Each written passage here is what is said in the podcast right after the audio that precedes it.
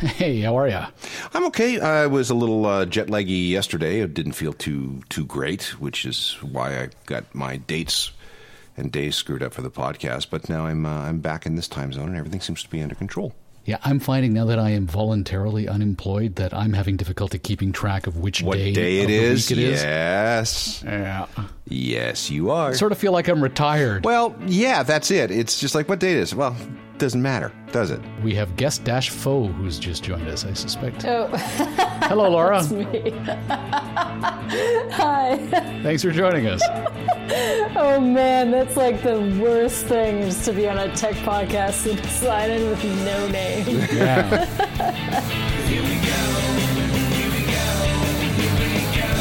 From the headquarters of Geeks and Beats magazine, simulcast on shortwave radio and Citizens Band 14. This is the world's most popular podcast with Alan Cross and Michael Hainsworth, featuring musical guest Sting. The Casbah revisited. We'll isolate the vocals and look back at the checkered history of this classic track from The Clash. Hey, have you got a barn you're not using? Maybe a basement? We'll introduce you to Laura Simpson of Side Door Access. Look at this like Airbnb for musicians and music venues. Plus, we'll give away a Google Home Max and find out how much it would cost to insure the Millennium Falcon before Han Solo cheated Lando for it. Yes, we're, we're really going to do that. And now, Alan Cross and Michael Hainsworth. One of my all time favorite tracks is Rock the Casbah by The Clash. How could it not be? It's it's it's a good one. Uh, Topper Headon, the drummer, wrote that song, and then Joe Strummer kind of hijacked it Rewrote it? and rewrote a big part of it. So, uh, yeah, and it became one of their big hit singles from the Combat Rock album. And to everybody in the band's great dismay, it became um, kind of a theme song for the first Gulf War. Yeah. and uh, Joe was very upset about that. But yeah, it was it was a very cool song. The Clash's former co manager, Cosmo Vinyl, was quoted as saying that Headon's original words were a filthy ode to his girlfriend. And he told Rolling Stone that he had a really pornographic lyric. And if I remember correctly, it was very, very pornographic, which I suppose in part explains why uh, Joe Strummer had to rewrite some of it. Yeah. And then on top of that, Heaton, because he wasn't just the lyricist, he wrote pretty much the whole thing the piano and the bass as well. Well, the piano no, the piano was actually done by by Topper. He's the guy that came up with it. No, yes. no, that's what I mean. Uh, that's what I mean. Topper Headon did pretty much the whole thing, but then because of his drug problem, got kicked out of the band before it became a huge hit. very long story, but he did get a co-writing credit on that. Yes, so yes. We found from Eric Alper, who likes to find these uh, isolated audio tracks, um, this particular one. And I thought I'd mix in the original along with it so you got a, a taste uh, of the whole thing.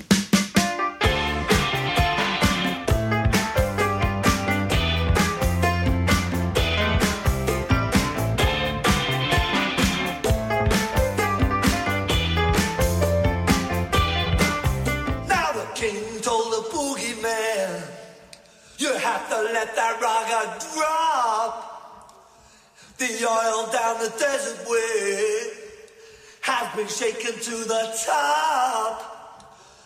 The shaky drove his Cadillac. He went cruising down the hill. The wizard was a standing on the radiator grill.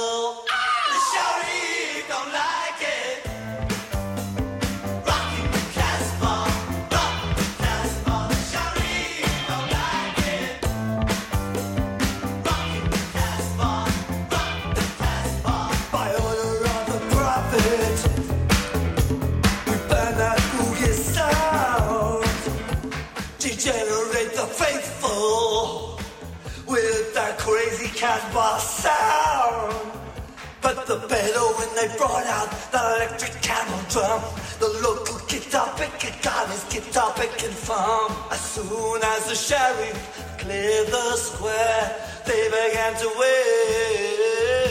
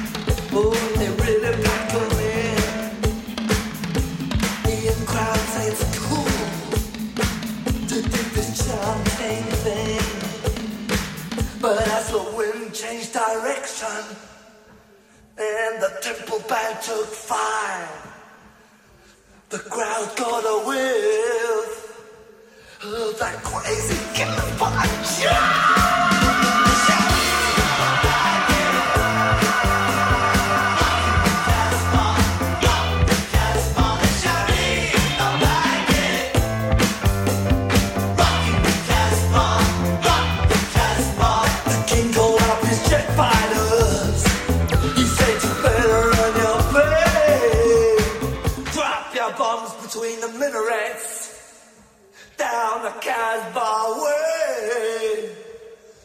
As soon as the sheriff was chauffeured out of there, the jet pilots tuned to the cockpit radio blare. Soon as the sheriff was out of their hair, the jet pilots waved.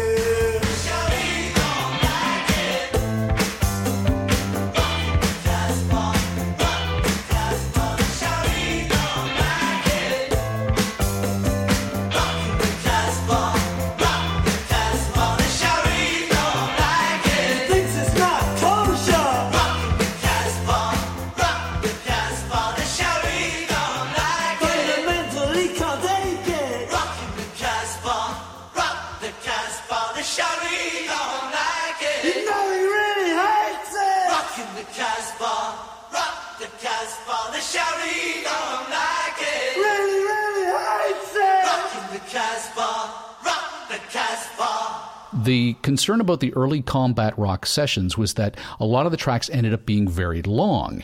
And so he was, he at one point during the session shouted, Does everything have to be as long as a raga?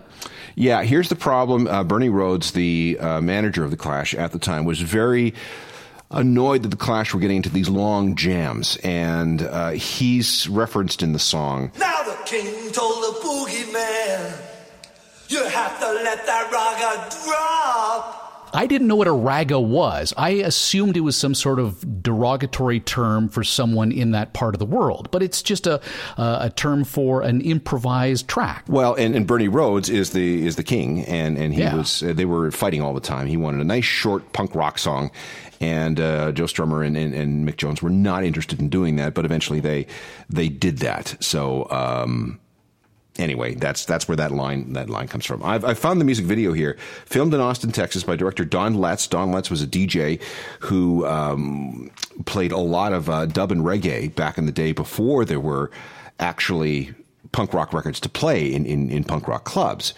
And uh, directed by him on 8th and 9th of June 1982. It intermixes footage of the clash with Terry Chimes on the drums. Terry Chimes is now a chiropractor and has a very successful practice in the UK. really? uh, miming a performance of the song because, of course, Topper Headon was out of the band by that time, and uh, Terry was uh, the guy coming in to take up, uh, you know, pick up the pieces.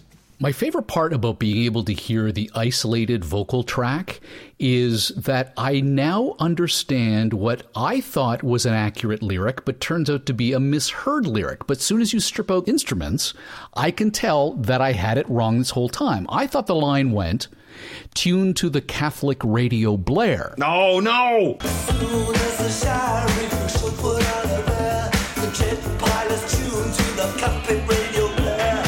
jet pilots tuned to the cockpit radio blare. Which is why it ended up being a favorite of the jet pilots here in the first Gulf War. What happened underneath? what- Oh, oh, the dog got caught underneath the console. okay, well, that's her problem. I thought that was really neat. Once you took the, the instruments out of the track, I could actually tell that I had misheard this lyric the whole time. But my favorite part is, as you know, in, in- for most tracks, they don't really have an end. They just sort of fade it out towards the end. And, and when this one fades out, it fades out before the very specific lyric that makes Strummer sound like a lunatic.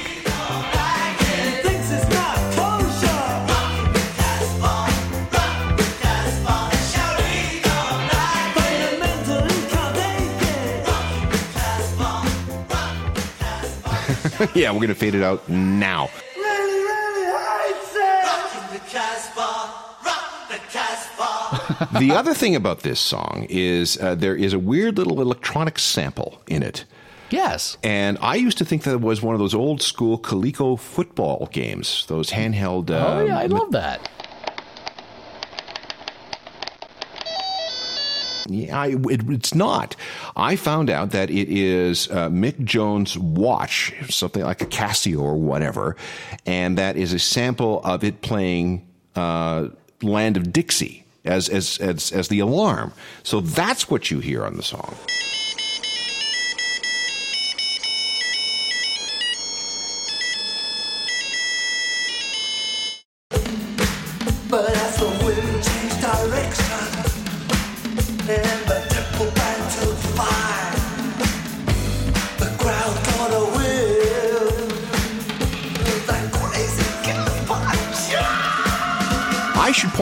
Point out that there is a very good book about the Clash that is uh, was released uh, on the 22nd of May, which uh, was yesterday. If you're listening to this on the day that the uh, podcast is posted and downloaded, by a guy named Martin Popoff. It's called The Clash: All the Albums, All the Songs. This is how we know so much about this this particular song. It's because I just got this record in the mail or this book in the mail, and I've been I've been reading, and I happen to be reading about Rock the Casbah.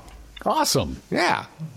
So not only is our guest uh, an, the employer of a former intern of mine, but the conversation that we're, we've got here is is uh, the book came just the other day. It, it all comes full circle to Alan Cross. It's all coming together. It's all coming together. Hey, dude, I'm taking the little one out of school on Friday afternoon to go see Solo, a Star Wars story. No. Oh, the Wookiee likes it. I've been running scams on the street since I was 10.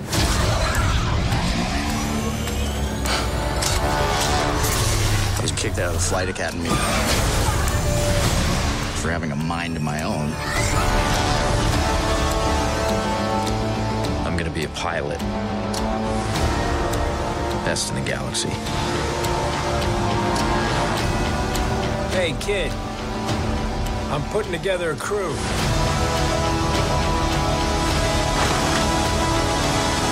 You in? That's yes. No, the Bull Terrier does not approve of, of any of any truancy. Oh, come on. She is a straight A student. She can handle being taken out of school for an afternoon. All right, fine, whatever. Okay. We're making memories here. Oh, that's it. Yeah, you know what? You, you, okay, I'll I'll, uh, I'll give you that much. Okay. So I was a little surprised when my inbox went bing with an email from you, which was a chart out of Statista.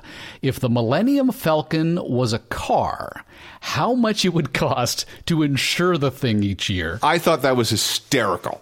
So, why, go through the list. Go ahead. All right. Now, this is um, from a company called Insure the Gap. So, this is all out of the UK. So, it's in British pounds. So, we'll just sort of basically cut it in half for Canadian dollars. If you owned the Millennium Falcon, and what red blooded male does not want to own the Millennium Falcon?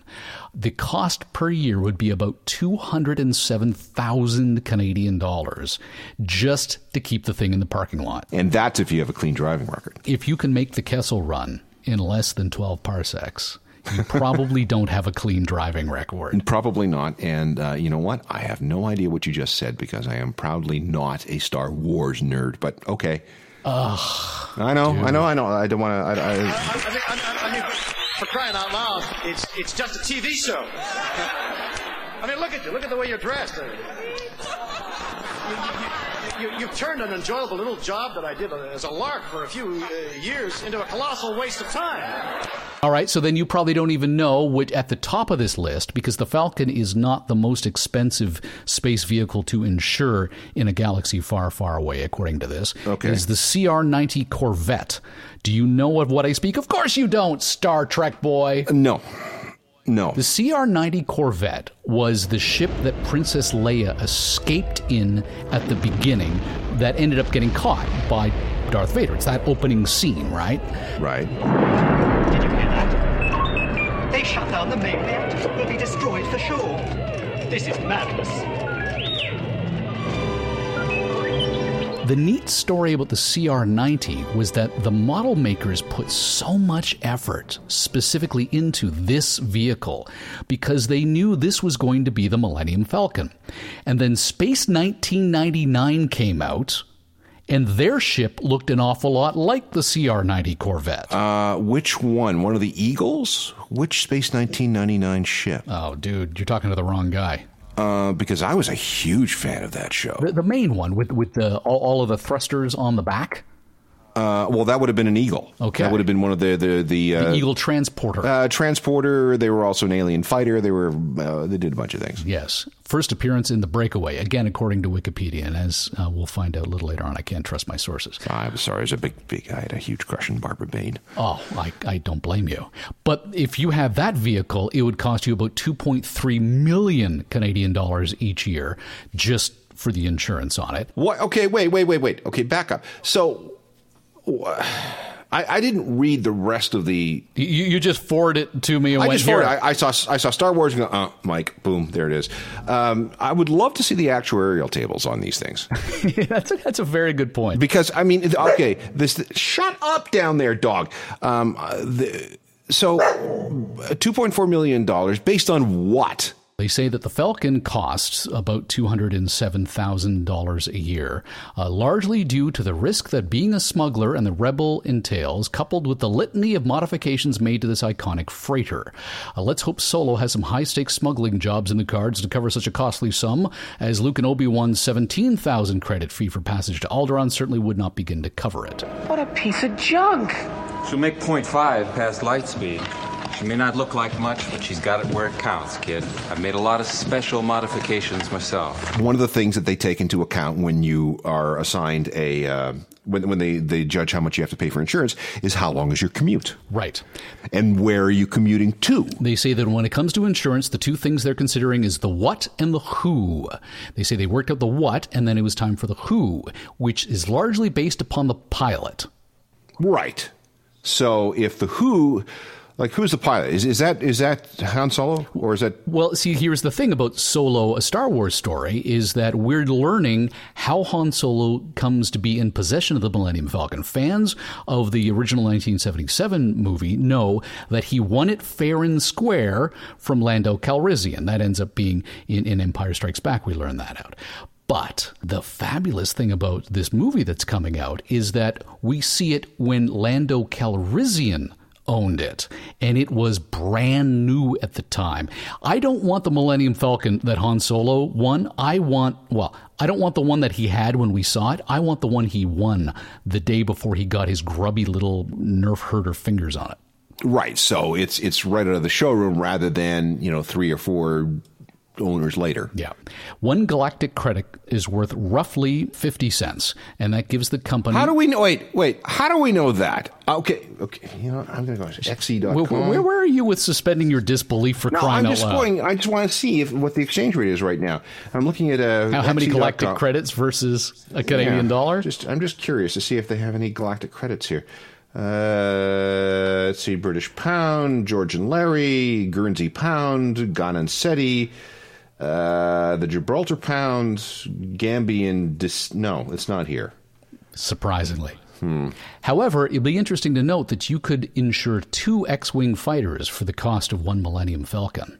That doesn't seem right because uh, those are fighter craft, and they're going to get destroyed. Well, m- maybe this is part of it too, is that we're talking about bulk numbers here because the oh. TIE fighter, the advanced X1, is only about 65, 66,000 Canadian dollars a year to insure. But if you are insuring hundreds upon hundreds of thousands of them, So you get a fleet discount. Okay. exactly.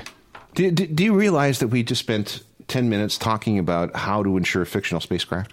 Well, you're the one who brought it up. Well, okay. Ever wanted to be a big shot co producer? It's just like Hollywood. Visit geeksandbeats.com to learn how you can pad your resume with an exciting show credit. We'll even send you the album cover of your episode, suitable for framing in your parents' basement. So you found this service that sort of feels like Airbnb for anyone looking to host a gig. Yeah, uh, and oddly, the uh, one of the employees is an ex-intern of mine. I, I think we're talking about the same company. His name's Matt, and uh, Matt worked with me for a little while uh, here in my house, in my home studio, my home office, and then he ended up getting going back to university. then he decided the university wasn't for him, and then he ended up with uh, with this company. And what exactly is side door? He explained it to me. It took about half an hour, but I think our guest will be able to do a much better job than than the new guy. All right, well, Laura Simpson is the co founder of Side Door Access. She joins us now from Halifax. Hi, how are you doing? I'm wondering a little bit about this ability to host intimate concerts in one's home or business. Uh, this sounds like a risky proposition, particularly for the cleanup afterwards. Yeah, you know, it's funny. Sometimes the first thing that people think about is the liability of having a party in your house with some music. But uh, in my experience, it's actually pretty great and totally benign. The artist uh, gets the majority of the ticket sales, you get 10%. And the host themselves, how do they get paid? We're looking to compensate them um, for sort of costs that they might have incurred. Um, so we give them 10% of the the gross ticket sales. And basically, the thing is, is that we're not looking for people to make money off of this. It's meant for people who are already doing this, who are wanting to do it for the pure delight of hosting a show in their house, um, not necessarily because they're trying to make money. is, is that your pooch, or is that Alan's? No, no, no, no. That's not no. Schmooze is because usually it's Schmooze. Schmooze. She's sleeping under the uh, under the studio console here now, so she's fine. Right? Yeah. Schmooze is the one who's got the sinus problem, so that when you're talking, it sounds like I'm falling asleep listening to you. Yeah. No, that'll be Schmooze uh, snoring underneath the console here. So that's yeah, who, no, that's my. Who's your pooch? My, I've got a Great Pyrenees mix that we rescued about four months ago, who's gotten used to our house concerts pretty quick. You need to put a saddle on the dog and make it a bartender. So let, let me let me back up a little bit. So um, sidedooraccess.com is is kind of like this opportunity for bands to make extra money while they're on tour or during downtime. And rather than having to go through the hassle of an agent and a promoter and a venue and all the things that go along with it, you have these intimate private concerts where anywhere from 10 people to 50 people to 100 people in anywhere from a living room to a barn to a backyard to anything like that.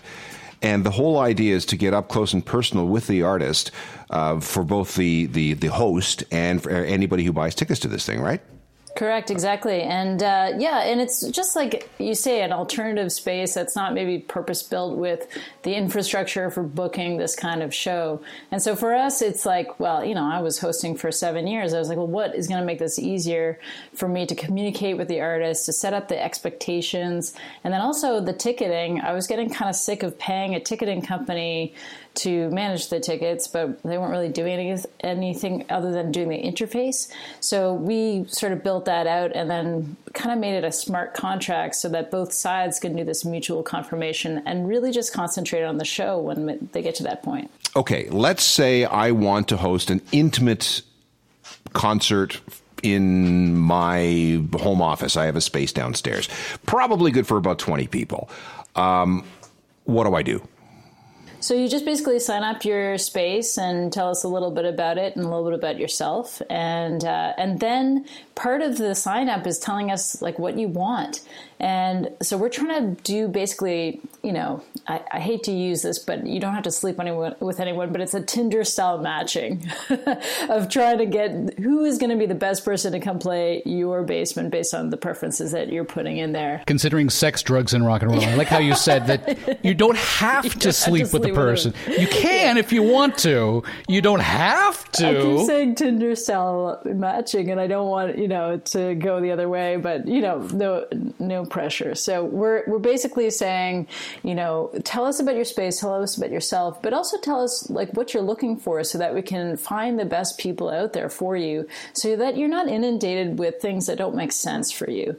And of course, you can have a wild card, and and and we'll just send you matches that are interested. But it's a way of funneling things towards you that makes sense and that that you're looking for. How do okay? I find a band and I say, okay, I want uh, an acoustic set, uh, but I want all four members, or I want the full band doing an acoustic set in my basement in front of twenty people, and uh, we've selected the band, we selected the date.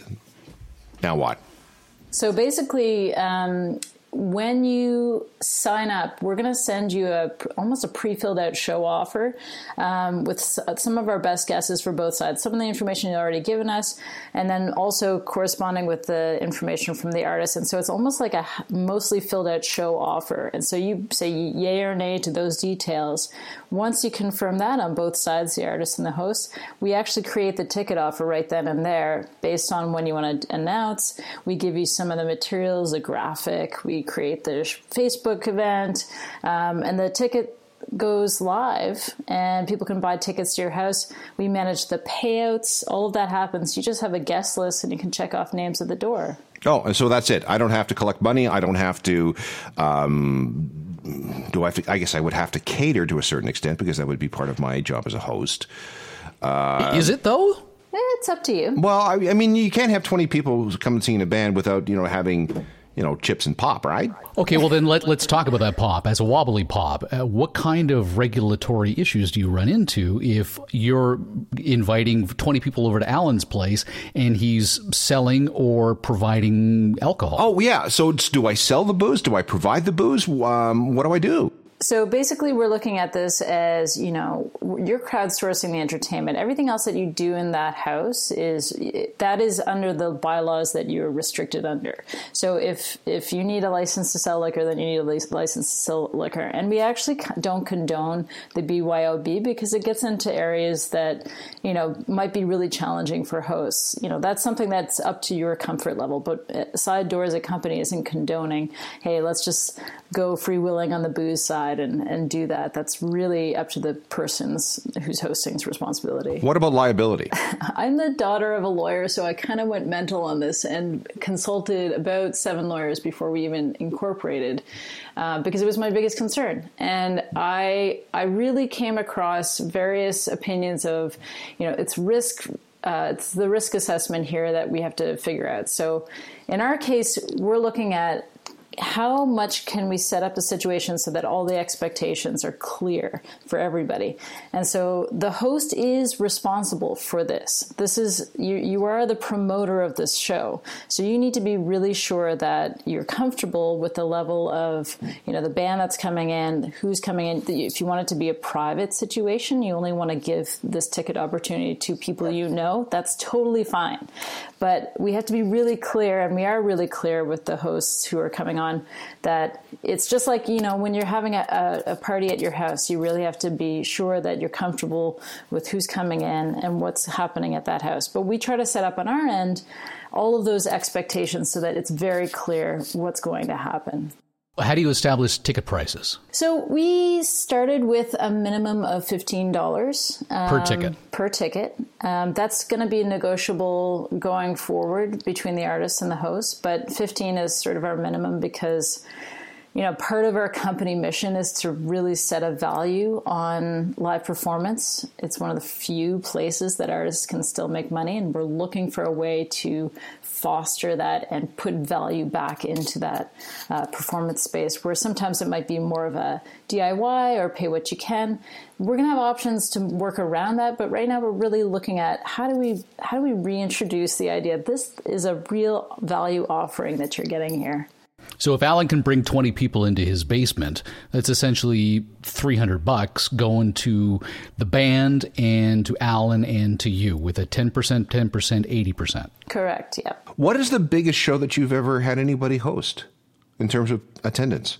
Um, let me see probably well we two two very different shows were about the same size in liberty saskatchewan. We just had a show with madison violet at a church hall for 106 people and they had the tables all lined up in giant rows just like you would at bingo and uh, sold out and they did great and you know kind of the middle of nowhere saskatchewan which was exactly the point of this you know where are you going to stop between you know these two provinces in, in, in Saskatchewan. Okay, we should point point this out that this is a great thing for artists who are. This is a very large country, and there are many, many, many kilometers between gigs, and many maybe there are several days. So if you can stop in, do a little bit of a pit stop.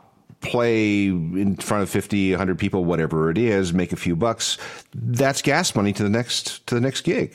Yeah, exactly, and that's and that's it. And I mean, I, we we also have um, there's a church in uh, BC that we've used. That's their capacity is somewhere over hundred, I think, and um, they've done some beautiful work actually with um, um this like I can't remember the name of the band now that I'm talking about it, but it's sort of like this Arabic influenced uh, jazz band that did a show there, and it was just remarkable. And it turns out that they knew each other, the, the minister of the church and the bandmates. And anyway, just some really great stories coming out of people who are playing and communities that are coming together to you know figure out okay what's the venue that we can use for this. Are you are you cross Canada now?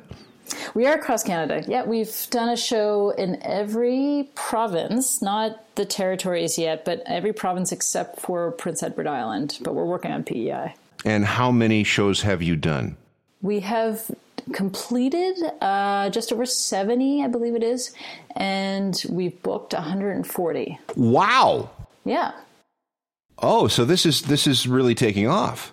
So that's so that's since June. We booked. We had one show in June. June last year. June last year, and so yeah, just just under a year now. We're we're this. We still consider this our testing phase. Like essentially, we're doing this. We know people who are hosting. We're trying to get them to use it, and we're just throwing a lot of spaghetti at the wall, to be honest, and and and trying to be very um, hands on with everybody who's using. All I just had an hour and a half meeting with an artist who did six dates with us, and you know we have this online Facebook group with our hosts and we just talk to them constantly because we want to bake everything that they're experiencing and everything that they want into the technology so that it's serving them. So you could have this under the radar touring circuit.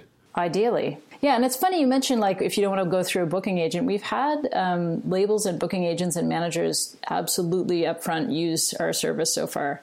Um, you know, like uh, Matthew Barber is uh, doing some dates with us right now. Uh, Tim Baker, all you know, these kinds of folks who have um, their label and all that stuff in place, but they see the value because you know, at the end of the day, if you get a gig where you can can make decent coin. It's uh, and, and the split basically for the artist is you just decide, okay, well, we need to bump up the ticket price because we're going to accommodate for our percentages for the you know manager or whatever. That's that's up to them. They they negotiate that price. Laura, awesome. Thank you so much. You're very welcome. Laura Simpson is the co founder of Side Door Access. She joined us from Halifax. Thank you. Thank you. London, Bangkok, New York, Cincinnati. From the worldwide headquarters of Geeks and Beats magazine, this is a G&B News Update. We're giving away a Google Home Max. Oh, we are. We are. I haven't got mine yet. I uh, no, I was away. You didn't get yours. No, no, no. I sent a note. Uh, hopefully, I'll get it this week because I was in London all last week, and I, I, you know, it's weird because um, uh, my my I have one of those ring doorbells, and uh, it went off. And so I'm talking to the person uh, on my, my, my front step on my phone from London, and uh, I thought that's what she was delivering, but no, it was a wreath my wife had bought through uh, Etsy. So I, yeah. First world problems. I mean, yes, really. The, the, the Google Home Max is really quite a large. It's it's about as big as a bread box if you want to get a sense of the size of the thing. And boy, does it pound out the sound. We talked a little bit about how it's got two four and a half inch subwoofers and two tweeters. I don't know what the wattage is on those subwoofers or the tweeters for that matter, but it really fills the room. And the uh, the folks explained to us when we went down there for the big reveal that it uses artificial intelligence uh, to figure out the best.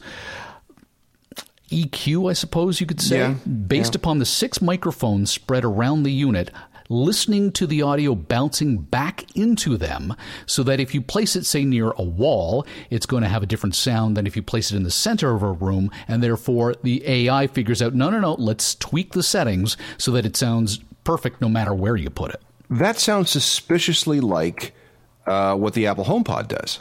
I think a lot of them do that now. But I, the weird thing about this was that I found the bass response on it was really cranked. It, it, it really, I, I almost had to put bass reducer on my EQ settings on my iPhone because it felt like it was it was overcompensating, and and that sort of feels like a trick to me. Do you know what I'm saying? Well, it, it is. I mean, that's the problem with Beats headphones is that they've got the bass EQ'd way up, and it's completely unnatural. So you have to mess with it. What that's just the way that they manufacture it. What I did find, however, was that um, this unit was able to pump out some of the older tracks in my music collection. And this is going to crush me to say uh, the classic music in my collection, which is the 1980s primarily for me.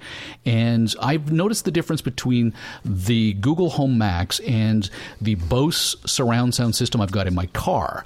My, my older tracks don't sound as good as the new music today, almost as though the new music is mixed better than the old music. But on the Google Home Max, all the old stuff sounded just as good as the new.